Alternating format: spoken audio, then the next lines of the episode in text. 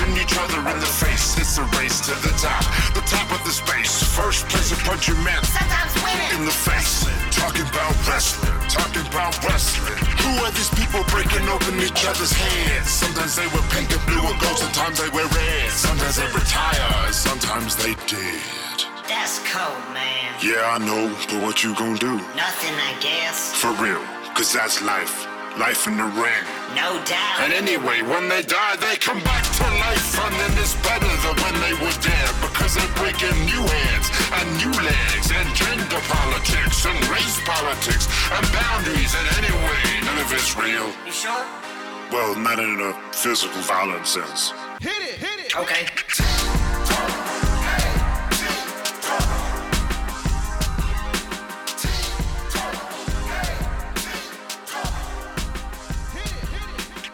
Welcome to the World According to Wrestling. I'm Dan Higgins. In the first series, we spoke to a lot of people about stereotypes in wrestling, particularly when it came to race and national identity. To recap, just like soap operas, wrestling often utilises stereotypical characters, and sometimes that can be problematic, especially when a character's nationality is used to elicit hatred towards a bad guy, for example.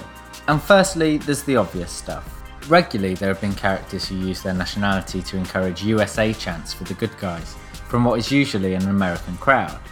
Rusev, a Bulgarian, pretended he was Russian, complete with Putin on the screen, to get a negative crowd response.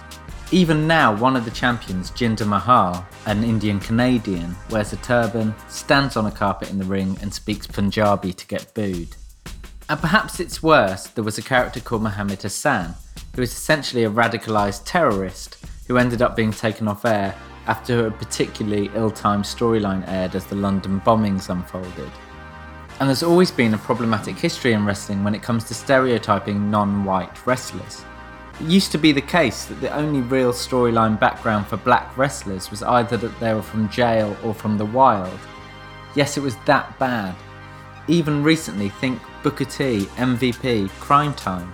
There's also been a lot of blurring of nationalities. Yokozuna, a Samoan, played a Japanese sumo wrestler. Kofi Kingston played a Jamaican.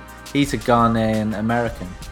And there is also a very fine line between embracing a tribal heritage, as we have seen with many Samoan wrestlers, and just portraying a racist stereotype. Mexicans have also had their fair share of national identity stereotyping well before Donald Trump started doing it. Eddie Guerrero's whole character was based on lying, cheating, and stealing. And at its worst, a group of wrestlers called the Mexicools came to the ring on lawnmowers called Juan Deere. That again actually happened. This side of the Atlantic, this happens as well. British wrestlers in WWE historically have been presented as tea loving monarchists. Even today, there's a British wrestler, Jack Gallagher, whose character is a British gentleman who dives around the ring with an umbrella, attempting to be reminiscent of scenes from Mary Poppins. Sheamus, an Irish wrestler, up until recently had photos of Celtic landmarks as his entrance video. There's also been shillelaghs and leprechauns involved at different times. Again, this actually happened. Now, sometimes wrestlers try to avoid these nationality defining characterisations. Here's British wrestler Neville, who doesn't represent that archaic national identity stereotype, speaking to our producer Rob. A lot of classic British wrestlers, very like in a lot of WWE. If you look, look at the rest of the world, it's almost characterised. A British character drinks a cup of tea. Yes. You've never been that stereotypical British guy. I, I don't feel anyway. No, no, absolutely Have not. you consciously tried to avoid being that stereotype? I have. So I didn't want to pigeonhole myself by being one stereotype. Um, I've always tried my best to be a hybrid performer. I'm a fan of all styles. I grew up, you know, watching lucha libre, Japanese style, uh, American style, and when I was training and working in the dojo in Japan, so I made a point of trying to learn, or to my best ability, learn every single style I could. So, you know, whilst I am British and whilst I am proud of my identity, I'm not going to parade around as a stereotype. You know, I'm. I feel like I've, I've made an effort to be almost a all-encompassing, uh, you know, multi-stylistic wrestler. So um, I've made a conscious effort not not to be a stereotype.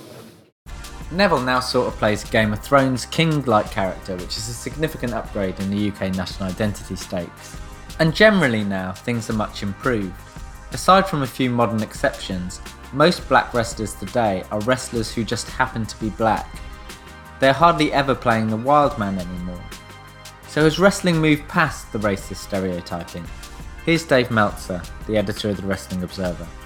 I never really hear people even talk about race in modern wrestling. I mean, certainly in the past, it was very much part of it. I mean, it's just kind of people are people, and I think that's really healthy. It's like if people go like, "Oh, do you think this guy's held back, you know, because of his race?" You know, I always think, you know, I don't even think about that now. I mean, people are held back for different reasons, but I don't think that there's any qualms about pushing anyone past the idea of, of um, you know, I mean, there's always marketing feelings, you know, I mean, as far as, as anyone, if they feel that you're marketable, but I don't think race fits into it. And, and as far as like minority status, I think it's, it's, it's, it's a positive to an extent because I think the WWE is definitely looking for stars and people of, of multi-ethnic things because they're trying to be a worldwide company. So it, I think ethnicity is actually to your benefit as opposed to be to your hindrance. Where you know in the past it could have been to your hindrance, and it's certainly in the wrong place with the wrong promoter. It could have been, yeah. Looking at that kind of wild man stereotype of the past, or the or the gangster stereotype, or or even in British stereotypes. So, like obviously we had Regal, who was very much a tea drinking British guy, and Jack Gallagher now is is harking back to that kind of gentleman thing, which doesn't probably represent the broader British audience. But why do you think wrestling relies on such overt stereotypes? Wrestling's always had that. Yeah, it is kind of funny when it comes to that, that that they'll do that. And you know, they did the same thing with Lat- with Latino characters as well. And some of it is the guys looking at their own culture and stereotyping their own culture and and trying to um you know come up with ideas that are that are authentic, that are exaggerated authentic. So but yeah, yeah, yeah. I know it's funny that you know you bring that up in the sense of the the, the Gallagher character almost feels like you know an American stereotype of, of British people that isn't really British at all, or or is, or is from a you know, or if it is, it's from a like a, a long gone era. But it's interesting also, like when Sheamus, up until recently, his entrance video was just Irish kind of Celtic crosses in different places of Ireland and then some shots of Ireland as his entrance video. And it's just like, how much more Irish can this guy get? Why do you think that they, they have those overt stereotypes? Is it to kind of to reach different audiences or is it to. I think with Sheamus, one of the things they were hoping for is to um, push him as a top guy and, and have a, you know, you're always looking for a hero in a marketplace because that's what really you know in in, com- in combat sports whether it's boxing and in the future it'll be MMA you know the the you really can boost popularity of the sport when you've got that local hero that really connects. And I think that they were looking at Sheamus to do that in Ireland and and and maybe even in the in, in all of the UK but he wasn't that guy. I mean I know they wanted him to be that guy but he just wasn't that guy. And is there any ever points where you think that characters or even wrestling has gone too far Oh, all the time, all the time. I mean, um, it, it's it's it's hard to pinpoint, but you know, sometimes you'll watch and you just feel it and you know it, and it's just like, yeah, that's um, it's not, you know, they're they're pushing too hard, or it's a tasteless direction, or things like that. Yeah, yeah. I mean, it, I, they're always trying to push boundaries and stuff. It, they've softened of, of late, but they there's still things. You know, now now it's more too far in the silly direction sometimes, more than anything else, as far as you know as compared to the racial direction. But before it was, you know, they did that all the time. Yeah. Attention, attention, attention, attention, amazing, attention, amazing, attention, amazing, attention, amazing, attention, amazing. Attention, amazing, attention, amazing, attention, amazing. Incredible. At the turn of the millennium, one of the big stars in WWE was Rikishi. He is an American Samoan and from the same family as Yokozuna, The Rock, the Wild Samoans, Roman Reigns, and the Snookers. Umaga was his brother, the Usos are his sons. It's an impressive legacy. But Rikishi was huge in his own right. Most people remember him for his dancing, his large behind, his thong loincloth, and his signature move, the stink face, which involved Rikishi rubbing his basically bare bottom in the face of his downed opponent. But his career was much longer than that, playing a series of characters since the 80s, many of which were tinged with this racial stereotyping.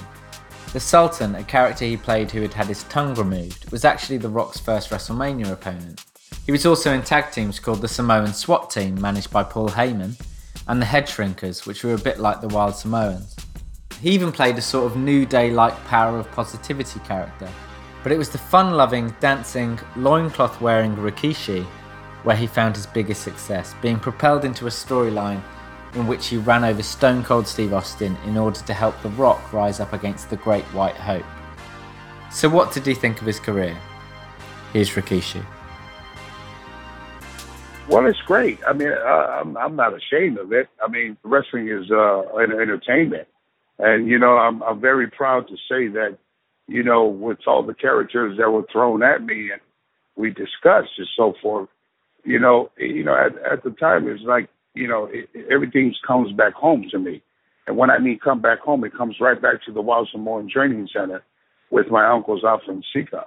You know, they they've taught us to to be able to adapt at anything, any character that comes up with as far as creative service, that you just learn how to adapt towards it and bring that character and do the best you can. And, and it goes right back into your in-ring skills.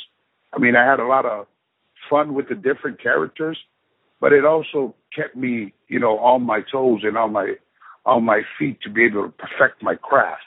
And you know, in professional wrestling, Dan, if you don't love this business and you don't understand this business, the inside and out, the locker room etiquette, how the business goes, and, and I mean, it can really beat you up.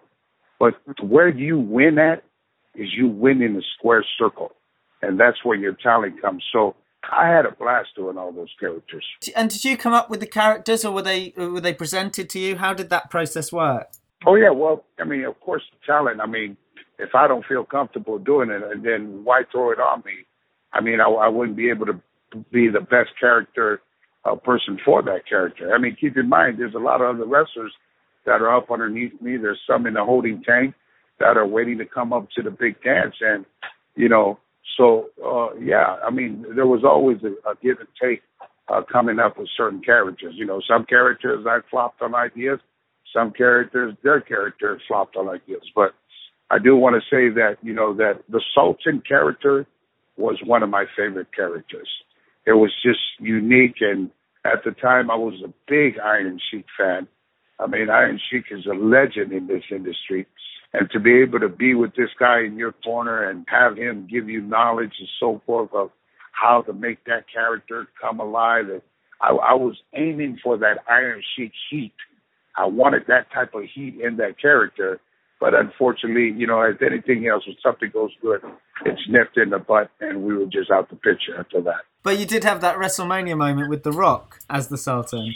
Yes, I mean that, that was fun. You know, um, I, I actually have to remind myself, or the fans do, that that was actually The Rock's first WrestleMania without the red. And I mean, it was fun. I mean, anytime you get to wrestle against family members, I mean, Dan, I mean, to the to people watching on TV, we're competing at the same time, but at the same time, we're sitting there. And, I mean, you have family members going back and forth. I mean, it's just a blessing, and it's it's it's a fun thing to do, you know. So you signed for WWE as the Head Shrinkers, and then you went solo as a Make a Difference character, which actually was all about the power of positivity, and in a way, very similar to the New Day. Do you think? Of course. I mean, during that time when you talked about when I shipped over from Make a Difference it was actually an idea that I came up in, and it was my life growing up in San Francisco, California. Uh, the opportunities that was given to an island boy that lived in the swamps of Sunnydale, California, right across the street from the world famous Cow Palace, where I watched Peter Maivia and and and my uncles often to perform. And so at the time the the the head shrinkage was kind of dying out, and I needed to move on to do something something different. And I just kind of came up with that type of concept. You know, I, I wanted to kind of tell my story and be that character to try to be the guy that came out of the swamps of San Francisco, the streets of San Francisco, who danced his way to make a few dollars in front of a cow palace to go in and and just to see the show and so forth and I wanted to bring that type of character to the TV screen. And unfortunately, during that time, I guess it was the rainbow colors, or because it definitely wasn't the dancing. Uh, but I think it was something that just didn't fit at that time. And you know, again, Dan, it was one of those things that weight was put on it, and it was you know time to the chalkboard again. But it's funny how those that same idea the New Day are, are using now and running with it, and it's and it's resonating. Well, yeah. I mean, you know, it's just different that things that we used to do back in the day. Now, I think they realize that wrestling, to me, is a lot of characters and entertainment. Um, and when you walk into a wrestling arena, like myself as a kid, you want to know which wrestler is who. And the only way I knew that is everybody had their own identity. Nowadays, and I'm not knocking none of the wrestlers that are out there, but I would suggest that they don't all go to the same seamstress. You, you might want to, you know, switch up your outfit and kind of look different from everybody else and so forth to have your own identity. So I think that, you know, it's good to see that the company WWE is coming back to building character. I'm, I'm a big fan of Wade Wright, uh, Wyatt and the family. Uh, I'm a fan of uh, Raymond Roman Reigns. Of course, I'm a fan of my kids that are out there, and you know, I, I, love seeing Dolph Ziggler do his stuff. He kind of reminds me of Mr. Perfect. And then I'm even proud to say one of our very own from KnokX Pro Academy, the Bulgarian monster Rusev. He, it is no doubt that wrestling needs to go back to building, creating characters. But here's the trick part, Dan. You can build all the characters you want, but if you don't find the right person to bring that character alive and make people, the wrestling world, believe that this guy was really this character, that character never worked.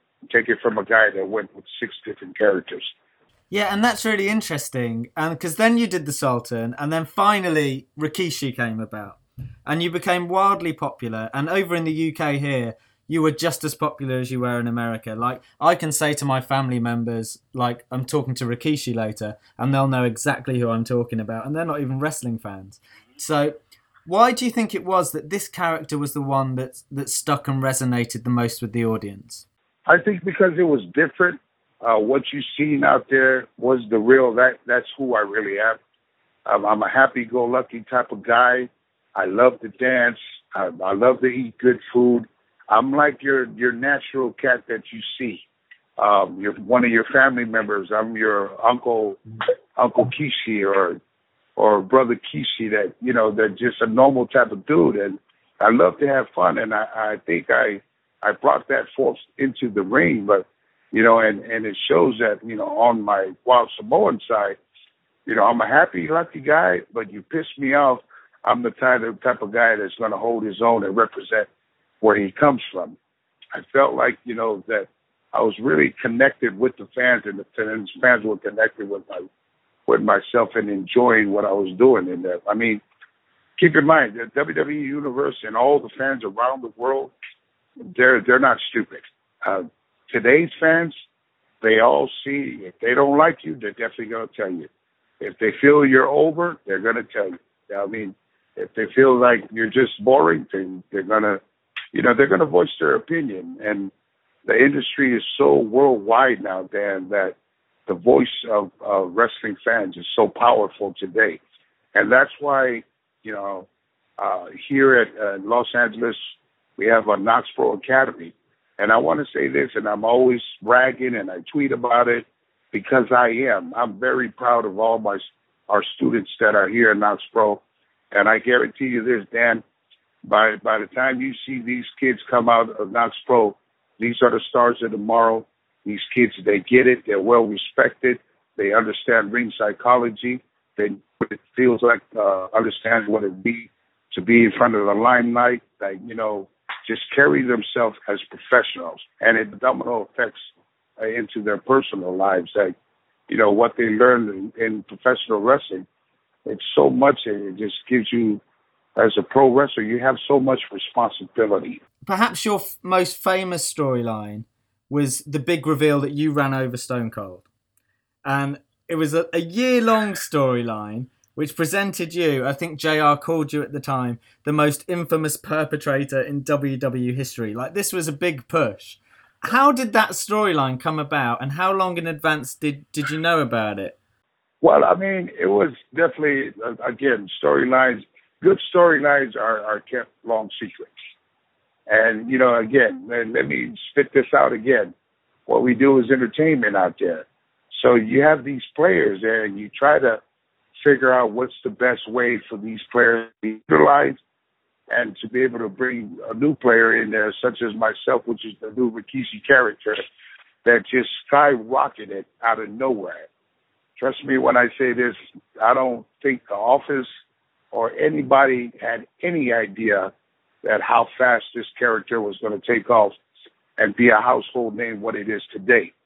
And when we kind of sketched this out, you know, planned it for a whole year and so forth, I really didn't understand. It was I was against it, Dan, about hmm. going, you know, switching over heel. I mean, to me, I was on the highest ride. You know, I'm looking for the next, you know, the title run and so forth, and to be able to finally be a WWE champion. And then, you know, the uh, all the storylines kind of, you know, again with WWE, they always want to throw a swerve in there someplace. When something's going good, they want to throw a swerve in there to kind of switch up the storyline. And it came to me, and we we're talking about it. I, I I thought about it for a long time. Didn't really give a quick answer, you know, as far as uh, switching over heel. I was just, you know, for once in a long time, besides winning the tag team championship belts with my cousin Samu, for once in a long time, I really felt, I mean, accepted by the WWE universe. And what I mean about that is all the different characters that I went through, they knew it was me, but here I come again, here I come again, here I come again. And then finally, here's this big, gigantic Rikishi character that's that's born and and so I really was hesitating on turning heel.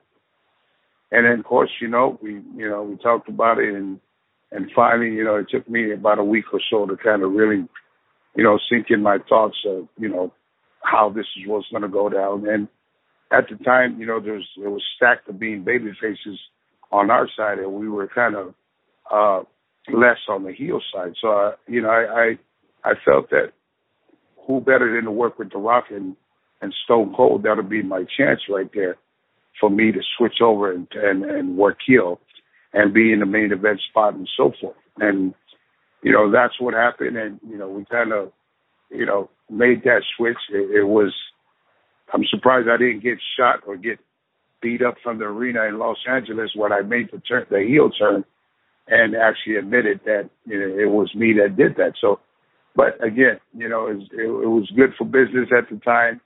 You know, it was one of those storylines that I was very proud to, you know, to be a part of.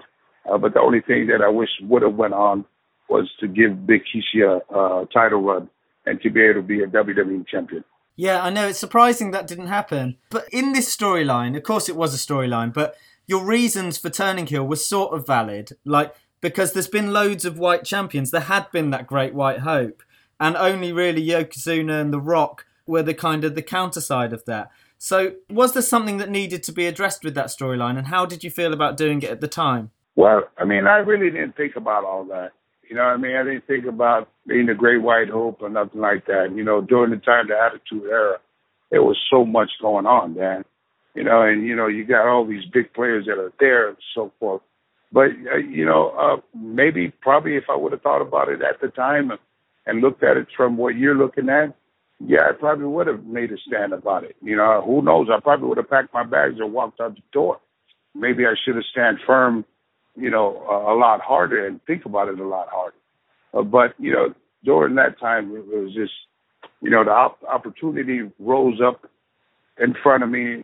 Kind of again, kind of sat and thought about it and so forth. And you know, without a doubt, you know, that's probably the only thing that I can say that you know I was happy to be a part of such a big, I mean, iconic, legendary angle that'll go down in history. But there was one thing puzzle that was missing there, and that's me being the WWE champion during that time. Yeah, that's true. And having watched it back fairly recently, it really was a compelling storyline and especially the stuff around you um, saying you were doing it for The Rock because you wanted to see like a non-white champion and all that kind of stuff. I was interested in how you feel Samoan wrestlers have been um, presented over time, particularly from the aspect of the wild bad guy, so to speak. Well, I, you know, I want to say this: the Samoan legacy, being, being there in WWE, it has been their talent. It was nothing ever given to us, Dan, and I want the world to understand that. Is that you know every angle or whatever they threw, or storyline or whatever it may be, you can look back in the histories. There was always an island guy that was in the storyline back in the day uh, to get you. Well, we talk about the Great White Hope or whoever, whoever the guy that they're pushing at the time. But I don't feel anything was ever handed to me or my family or the Samoan dynasty. I mean, every single person that's in this family that's been five decades in the WWE has worked their tail off. We work our butt off to uh, to do what we do, and not only that, you know, we're humble, educated, talented people that come into the professional wrestling industry who what we love and respect so much. But we're also the type of people that you don't want to you don't want to push us to that savagery, what they like to call a savage edge, because this is when they see the real people, Samoans that are come out and pretty, and then it's not pretty. And so I'm very proud to say that nobody gave us nothing when we came to any professional wrestling organization. The Samoans worked their tail off. We are that damn good, and we understand the industry is the reason why we were booked and being put in certain matches.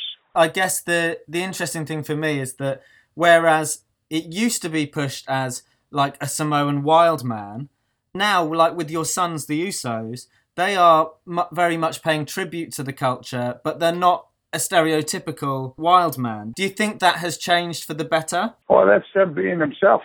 I mean, they're out there representing the, you know, representing the culture. I, I told my kids, don't be a gimmick. Go out there, and the only gimmick you're going to have is what you're wearing. But you go out there, be yourself. Be yourself. Utilize your training what was taught from home. Utilize your training on the road, inside locker room, outside in the public. You know, so yeah, it's uh, to me they're doing a good job. It's better for them to to, to be themselves. If, if you go out there and be yourself, then you're going to perform better. You're going to go out there and give those people that paid their hard-earned money a father of five. The ticket prices are fifty bucks. Let alone you can't buy popcorn and hot dogs for your kids. Go out there and give that one man and his family their money's worth. So to answer that question, yes, I'm very proud of what they're doing and representing. I think it's a good thing what they're doing. I guess it was just like, do you think that the idea of the of the savage character is not relevant anymore, and they have surpassed that? Do you see what I mean? Because there used to be a lot in Samoan and non-white history. Yeah, we're way past that. You know, wh- whoever wrote that, when they wrote that, it was very hard to play that savage characters coming up behind my uncle's up in Sika. You know, when the head shrinkers came up, I mean, they were doing stuff like bite chicken, raw chicken, and raw fish. Hell, I don't bite raw fish and raw chicken. You know, and so yes, you know, I think that these times, yeah, all that is surpassed. I mean, Island Island boys, there are a lot of, I mean, back then and today, they're educated, handsome, big boned, beautiful, you know, well known island uh, Polynesians that are all across the world. And yes, I mean, look at The Rock. Look what he's doing. You know, look at Roman Reigns. Look what he's doing. You see what KnokX Pro Academy here in Los Angeles is doing.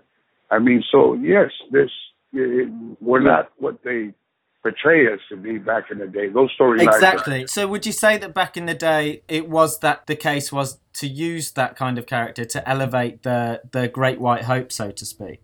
Yes. Yes.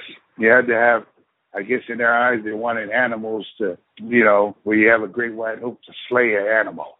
It is what it is back in the day and now, you know, the industry has changed. Hopefully there's a lot more, you know, smarter, creative control writing people that are underneath that umbrella to be able to write some some good entertaining stuff. And you were hugely famous for doing the stink face. I'm really interested. How did that move come about, and how did other wrestlers feel about taking the move? Well, I want to, you know, it was actually born out in uh, a regular house show in Mobile, Alabama. Uh, do you remember a gentleman by the name of Ray Traylor, Mr. Bossman, a great wrestler? He was actually the one that helped me with that. We actually was working on a non-televised show, Mobile, Alabama, and I was wrestling the Bossman during uh, that night, and I gave him a clothesline in the corner, and this is where you see the person, you know, in the corner, and he he took a fall, he took a bump, and when he took a bump, I was actually not looking at him, and I can hear some lady, it's just like an old lady. Picture this, like, Rikishi, just turn around and stick your butt in his face. And this is where you see that slow turnaround. So I'm actually looking, and now I'm in the middle of the ring, but I see Bossman in the corner, and you see everything how I done the stink face is how I kept it, how I done it that first night. I turned around, I looked at him, I'm staring at him for a minute. I took my first step. I hear the crowd roar. Then my second step, the crowd got louder. The closer I got to him, I want to say this, Dan, it was probably the loudest pop I've ever heard. When I turned around and his face was just, you know, the same level as as Rikishi's butt, and I just paused there for a second because I wanted to hear and see how long I can make the fans sing. And uh, you know, they sang and they sang and they sang, and and all of a sudden, bam! I sat on him, and the roof just blew up. Now this was on a Sunday. on a Sunday, on a Sunday it happened, and the stink face was introduced the next night on Monday Night Raw. Did everyone just sing that backstage and just gone, this has to be your move now? Well, it, it was when I turned around. Of course, I'm sure everybody was saying, "No, he's not. No, he's not." I'm sure people in the locker room, the wrestlers, the girls, you know, the, the agents, they didn't know it was coming. I mean, and then I can hear Ray Traylor, uh, the great boss man, and I love him so much, man. If you hear me, much love it. He says, "Come on, boy, he says, stick your ass in my face, stick your ass in my face." And when I, man, when I sat back, I said, "Really?" He said, "Yeah." I said, "Well, here it comes." And when it came, he it was just, I mean, it was like a volcano erupted. I mean, it was so loud in there that it was hard to follow that. It was hard to do anything after the stink face but go home. And that's exactly what happened. And, you know, there it was. Ever since then, the following day, I did the stink face. Vince McMahon heard the roar in the arena.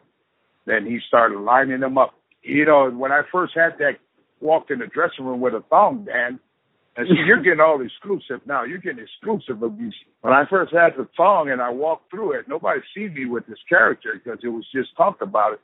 And when I first came out with it, going through the locker room to work my way up to the gorilla position, you know, you walk by people, and I, I forget who it was. There was so many divas and wrestlers, but you can hear like smirks, like they're looking. I don't have the most prettiest ass in the world, but it's soft.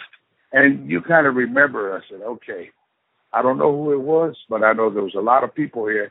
There's going to be a lot of stink faces going down my career. Uh, you know, I want to say shout out to, I mean, Trish, Trish Stratus. She, it was weird because all the divas wanted me to stink face them, but the guys didn't want to.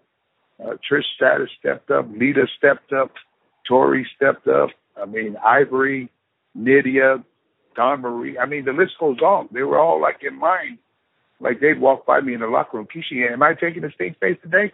It just kind of felt weird, you know. Yeah, and, and it's amazing because it was hugely popular. You've mentioned them already. You've got two sons who are very successful in WWE today. How have you perceived the business to have changed since you were there? It's grown a lot. I mean, gigantically. I mean, as far as with uh, so much talent that are coming through. I mean, they have every single athlete that they come that they have up there are, are I have nothing but respect for these kids. They work their asses off, tail off, and you know I'm sure that you know I see the, the schedules that they go through are probably ten times a lot more than how we were back in the day. I mean, they're hardly never home. You know, they if they're not doing media or personal appearance here and there, it's just double the schedule of back in the day of what we used to do 200 days out the year. I don't know. It's hard for me to say. I'm I'm happy that I see how it's changing, and it's to me it's changing as far as them going back to using characters in professional wrestling.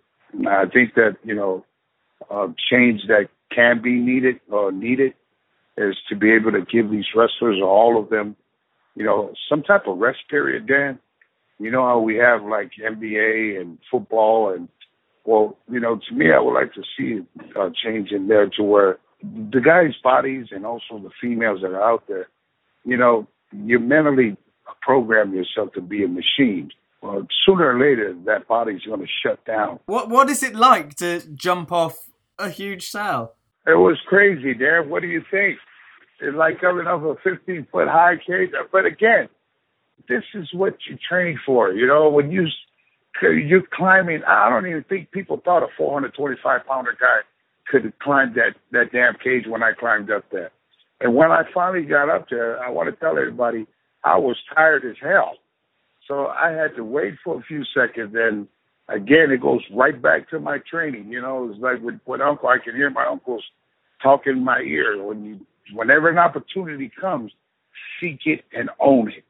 And during that time, it was one of those opportunities. I said that if I ever got a chance to come fly off and jump off the cage, I don't know who, but I was going to do it because that when I seen Jimmy Snuka do it, it was like the biggest highlight.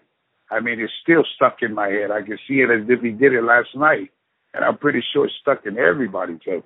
And I wanted to do that. And when that opportunity came, you know, it was one of those times that, you know, man, I mean, people were going crazy. I mean, it was so loud.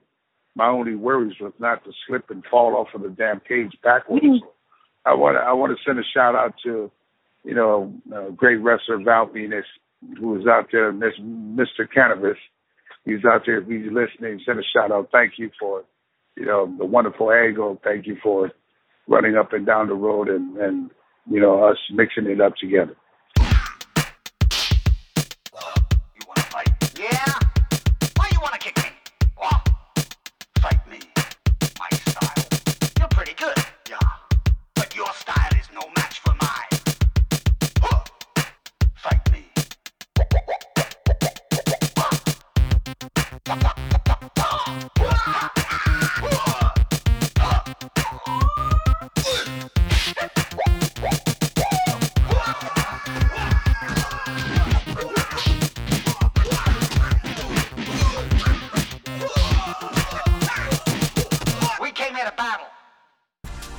WWE Hall of Famer Rikishi. He runs a training school called KnokX Pro Academy in California. At this juncture, I thought it would be interesting to get the perspective from someone who wrote the characters. Is the British gentleman, the evil foreigner, and the Samoan wildman truly a thing of the past? Here's former WWE writer Court Bauer. Well, that was starting to become very passe when I was there. Uh, there were certain times when even Vince would like to go in that direction, and I think he always will have a tendency to go there, especially when it's involving humor. But in, so much of wrestling is has, up until recent years has been built on that. If you look at Mr. Fuji as one of those characters, I mean, you know, they would say he's from the Orient, which a lot of people find even now to be pretty offensive, and throwing the salt and everything. It just you can see a lot of it. Uh, if you even look at the Wild Samoans, who are the Anoa'i families near and dear to me, you know they were you know savages that you know might might uh, be cannibals and they would you know be crazy and stuff. It, it, it's weird because wrestling's this weird hybrid. It's not the UFC yet. There's a lot of similar DNA in it. It's it's not a movie yet. It, there has there is some of that in it. It's a live performance, but what it, where does it fall? Is it should it be politically correct? Should it not be politically correct? Is it is it trying to aspire to be something it's not? It's not going to ever be Wimbledon. It's never going to be the U.S. Open. You know, and you're not going to have Rolex as a sponsor. It's just never going to happen. So, are you know your audience is what Vince McMahon would always say to to anyone, whether you're a wrestler or a writer. Know your audience. Who are we putting this out there for? Uh, and I think right now wrestling's kind of trying to figure that out. They have a very hardcore audience, but they don't really know how to find a way of hooking the casual audience. And I think a lot of it comes down to a cool factor. I think there's always going to be that undercurrent of sleaze to how people feel in the mainstream about pro wrestling. And maybe it's because of things like these stereotypes that we're talking about, because, oh my God, that's so low brow to do something like that.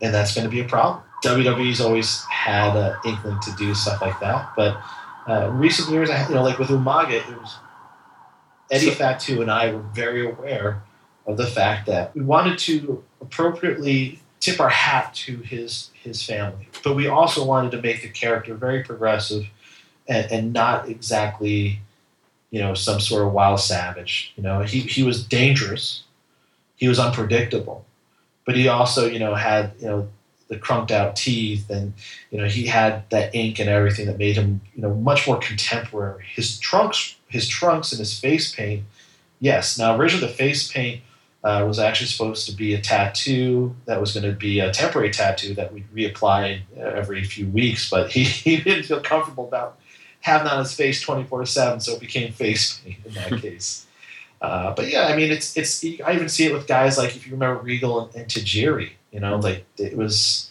a very weird, you know, kind of stereotype thing happening with both of them. It's like no one, no one can understand Tajiri except for Regal. Um, and we always would joke when I was there, it's like R two D two and three CPO, and like who, no one can understand uh, R two D two, but three CPO could, the proper British gentleman.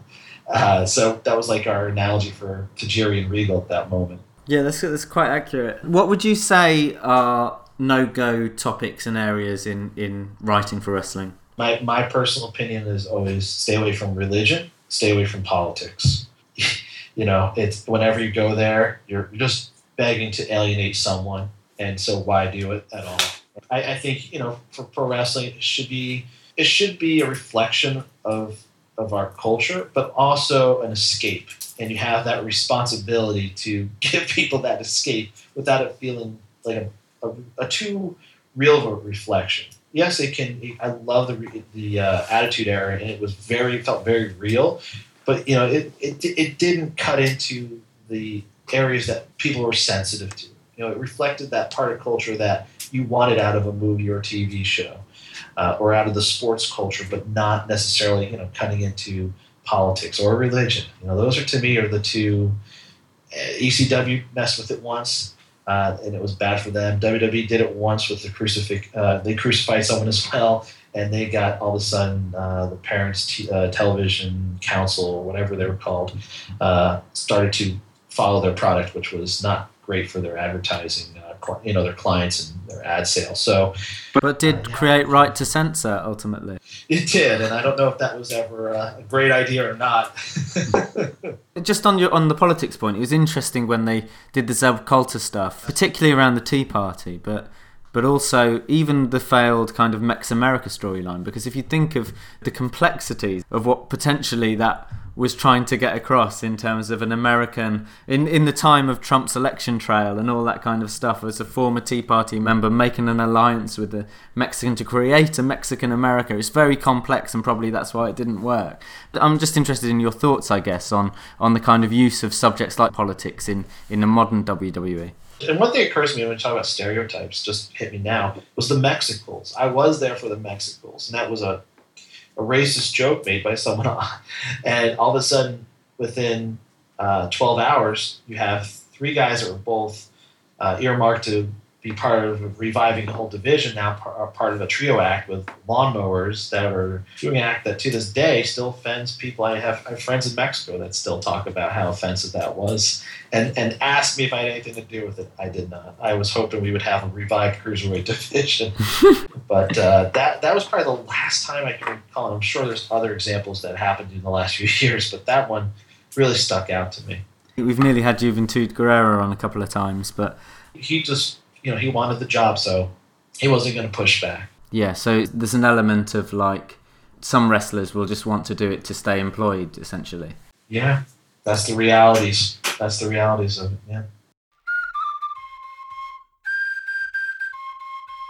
We did some talking and now we'll do some more.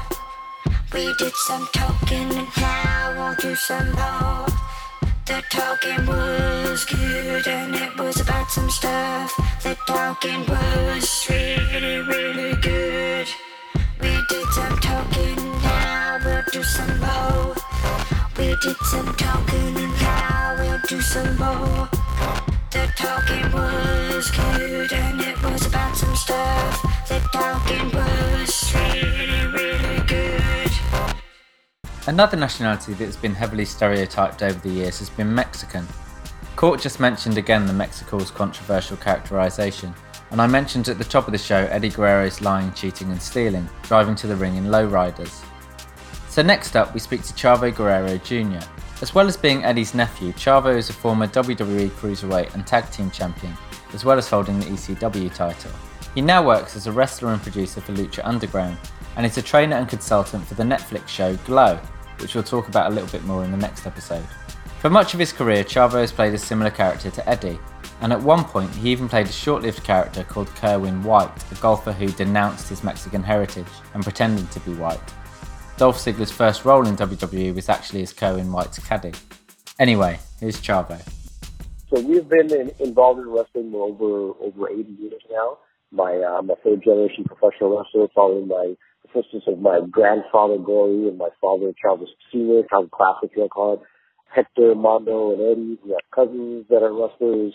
My grandmother actually met my grandfather because she went to go see her brother, who was a wrestler, Russell, and met my grandfather. So on both sides of the family, there's a bunch of wrestlers. So we just have kind of done everything. The Guerreros have done everything in the wrestling world as far as promote and wrestle and set tickets and and sweep up and set up rings and perform in the WrestleMania and be WWE champion. So we've kind of done everything. So pretty well known in the wrestling family, in the wrestling world, if you want to call it that. The Guerrero family is such a legendary Mexican wrestling family, and I, and I wondered what your view was on how Mexican wrestlers have been portrayed in wrestling over time. Well, wrestling, wrestling very, you know, look at what's going on in in the news, and you'll see a wrestling character. What's going on in the news? All our, you know, the Iron Sheik against you know, the USA versus Iran, Russia versus USA. You know, and that's that's always been wrestling, and and especially in, in Glow, we kind of we kind of show that 80 stereotypes, and you know, it is what it is. If you're Hispanic, sometimes you come out with that, you know, Hispanic musical. You always see the Japanese wrestler come out with the, uh, you know, the the stereotypical um, Japanese. You know, why isn't the Japanese wrestling coming out to Iron Maiden. you know, they they like that. you know, it, it's just it's kind of just the way it is, and it's, it's been it's definitely changing a little bit for sure. You know, but you know, you, if you see WWE, you got Rusev coming out with a big Russian hat on and really to portray his nationality. You know, so you know, it is what it is. Yeah, it's, yeah. It's entertainment from a British fan's perspective, I remember when R- William Regal was in it and was drinking tea and had the flag, and even now you have Jack Jack Gallagher who who has an umbrella and does a Mary Poppins thing because it's the the British stereotype. And as a British fan, we would look at that and go, oh well, that's a very niche British thing, but obviously it's it's made for American or world audience. I wondered if you had any feelings when WWE did things like your characters over time and Mexicools, whether you had any similar feelings about that or whether it's just simply. It's just, it's Hollywood. I remember one time when, you know, they had somebody, some interview, I had a very similar question to ask about Eddie, you know, and Eddie was very, very doing very stereotype Chicano, Latino, you know, and uh, they're like, well, how do you feel about that? I'm saying, what about it? He's playing a, playing a character. You don't. You, is, is anybody saying the same thing when Edward James Olmos is playing uh, a gangbanger in American Me? It's a character you're playing, so you know you're acting. It maybe your character, your person, you know, magnified and really like you know brought out. But that's kind of the character we're playing at all times, anyways. Anytime we came out in Low Riders, you know, that was us. We grew up in El Paso and you know part of LA, and I own a lowrider to this day. I have a 1963 Impala convertible. That was the first car that me and Eddie came out on. That's sitting in my driveway. It, it's me. It's it just just intensified. You know, I wear a bandana on my head at times. You know, I'll, I'm listening. You know, besides listening to country and rap, sometimes well, I'm listening uh, to, to Latino music. You know, so it's just a character. Yeah, but were you ever a golf caddy, Chavo? That's the question. I play golf all the time. To be honest, I play golf all the time. Now I don't have blonde hair when I'm doing it, but I do play golf a lot. Did that come from you, that character, or how did you feel about playing that role? So nothing really you ever see in wrestling. You're obviously an educated person, so as far as wrestling goes for the part, anything you see in wrestling, it's not really coming from the wrestlers. It's coming from the writers. So the story with the Kerwin White uh, character is me coming off of a plane from Japan and Vince McMahon coming up to me and saying, hello, Kerwin. And I said, oh, what does that mean? well, today you are going to uh, denounce your Mexican heritage and you're going to become a white guy. So you've got two things. You can either say no and get fired, or you can say, great, let's embrace this character and let's really, let's, let's, let's do it. Yeah, it's quite a binary decision, really. It's either keep your job and do it or not. If it was up to any one of us, we'd all be John Cena or Batista and destroying everybody and being the champ. But it's not. It's not up to us. It's up to this man and what he wants. There can only be one champ, and everybody else.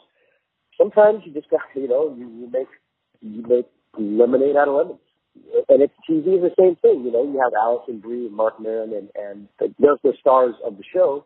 Well, everybody wants to be the star and not the co-star, but there's there's only room for a couple stars. And every federation you go to is the same thing. You know, you you just do what you got to do with your character. And was there anything pitched to you that you didn't want to do and refused, or were you always along those lines in that mindset? No, we always kind of whatever they pitched. I kind of just made the best of it. You know, you did the best of your ability, and that's. I think that's why you have a job for so long, or had a job for so long in the major federations fitness days, because you take what is given to you and you and you do it you do it well. you know, it's kind of it. Sure. And um, how does the representation of Mexican wrestlers in WWE how does that differ from where you currently work in Lucha Underground? I don't really watch WWE right now, to be honest. I, I I'm such a Lucha Underground guy, and I'm a producer on that show, so I'm really super consumed with that show. We're not emulating WWE; we're making our own brand. So basically, it's like I always say, WWE is like the Coca-Cola of wrestling, and if you try to make another cola, all you are is just a knockoff, a cheap knockoff. And you see that with a lot of other federations and other companies trying to imitate WWE, and it's just it's just a cheap imitation. With Lucha Underground, what we did was kind of make a different beverage. Is it still a beverage? Sure, but it's not a cola. It's different. We made almost an energy drink and kind of changed wrestling a little bit by filming it like it's in a movie and kind of doing a hybrid of styles between Lucha Libre and and the U.S. style, you know, and you know, it's just so. Back to your question, I don't, I don't watch other companies too much, so I, I, I don't have an opinion on that, to be honest.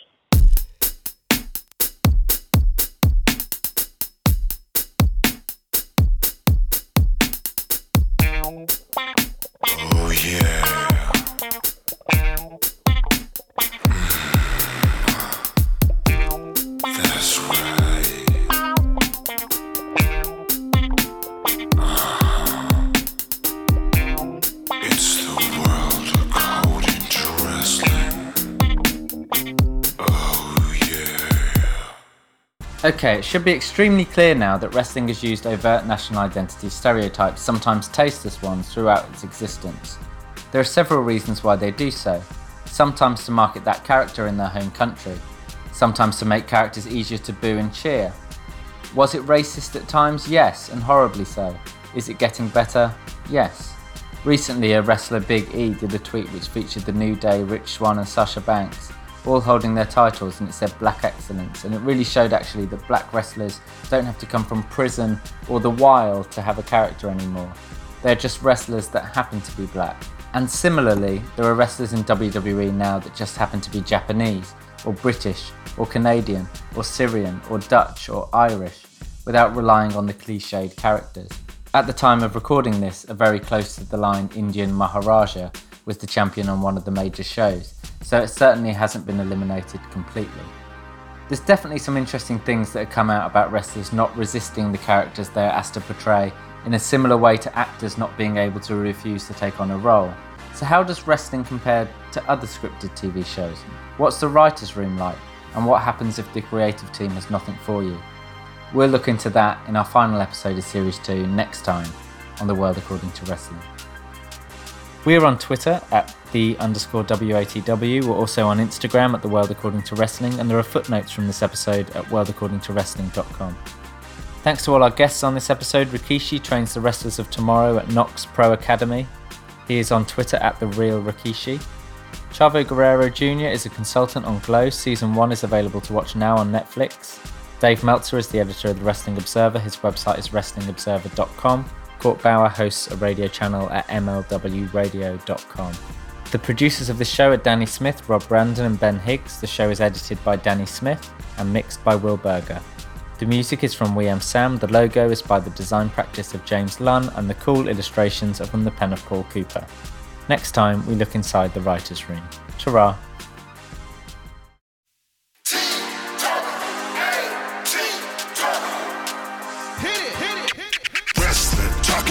wrestling, talking about wrestling. Man to man punching each other in the face. It's a race to the top, the top of the space. First place to punch your man in the face. Talking about wrestling, talking about wrestling. Who are these people breaking open each other's heads? Sometimes they wear pink and blue and gold, sometimes they wear red. Sometimes they retire, sometimes they did. That's cold, man. Yeah, I know, but what you gonna do? Nothing, I guess. For real, cause that's life. Life in the ring. No doubt. Hit it, hit it.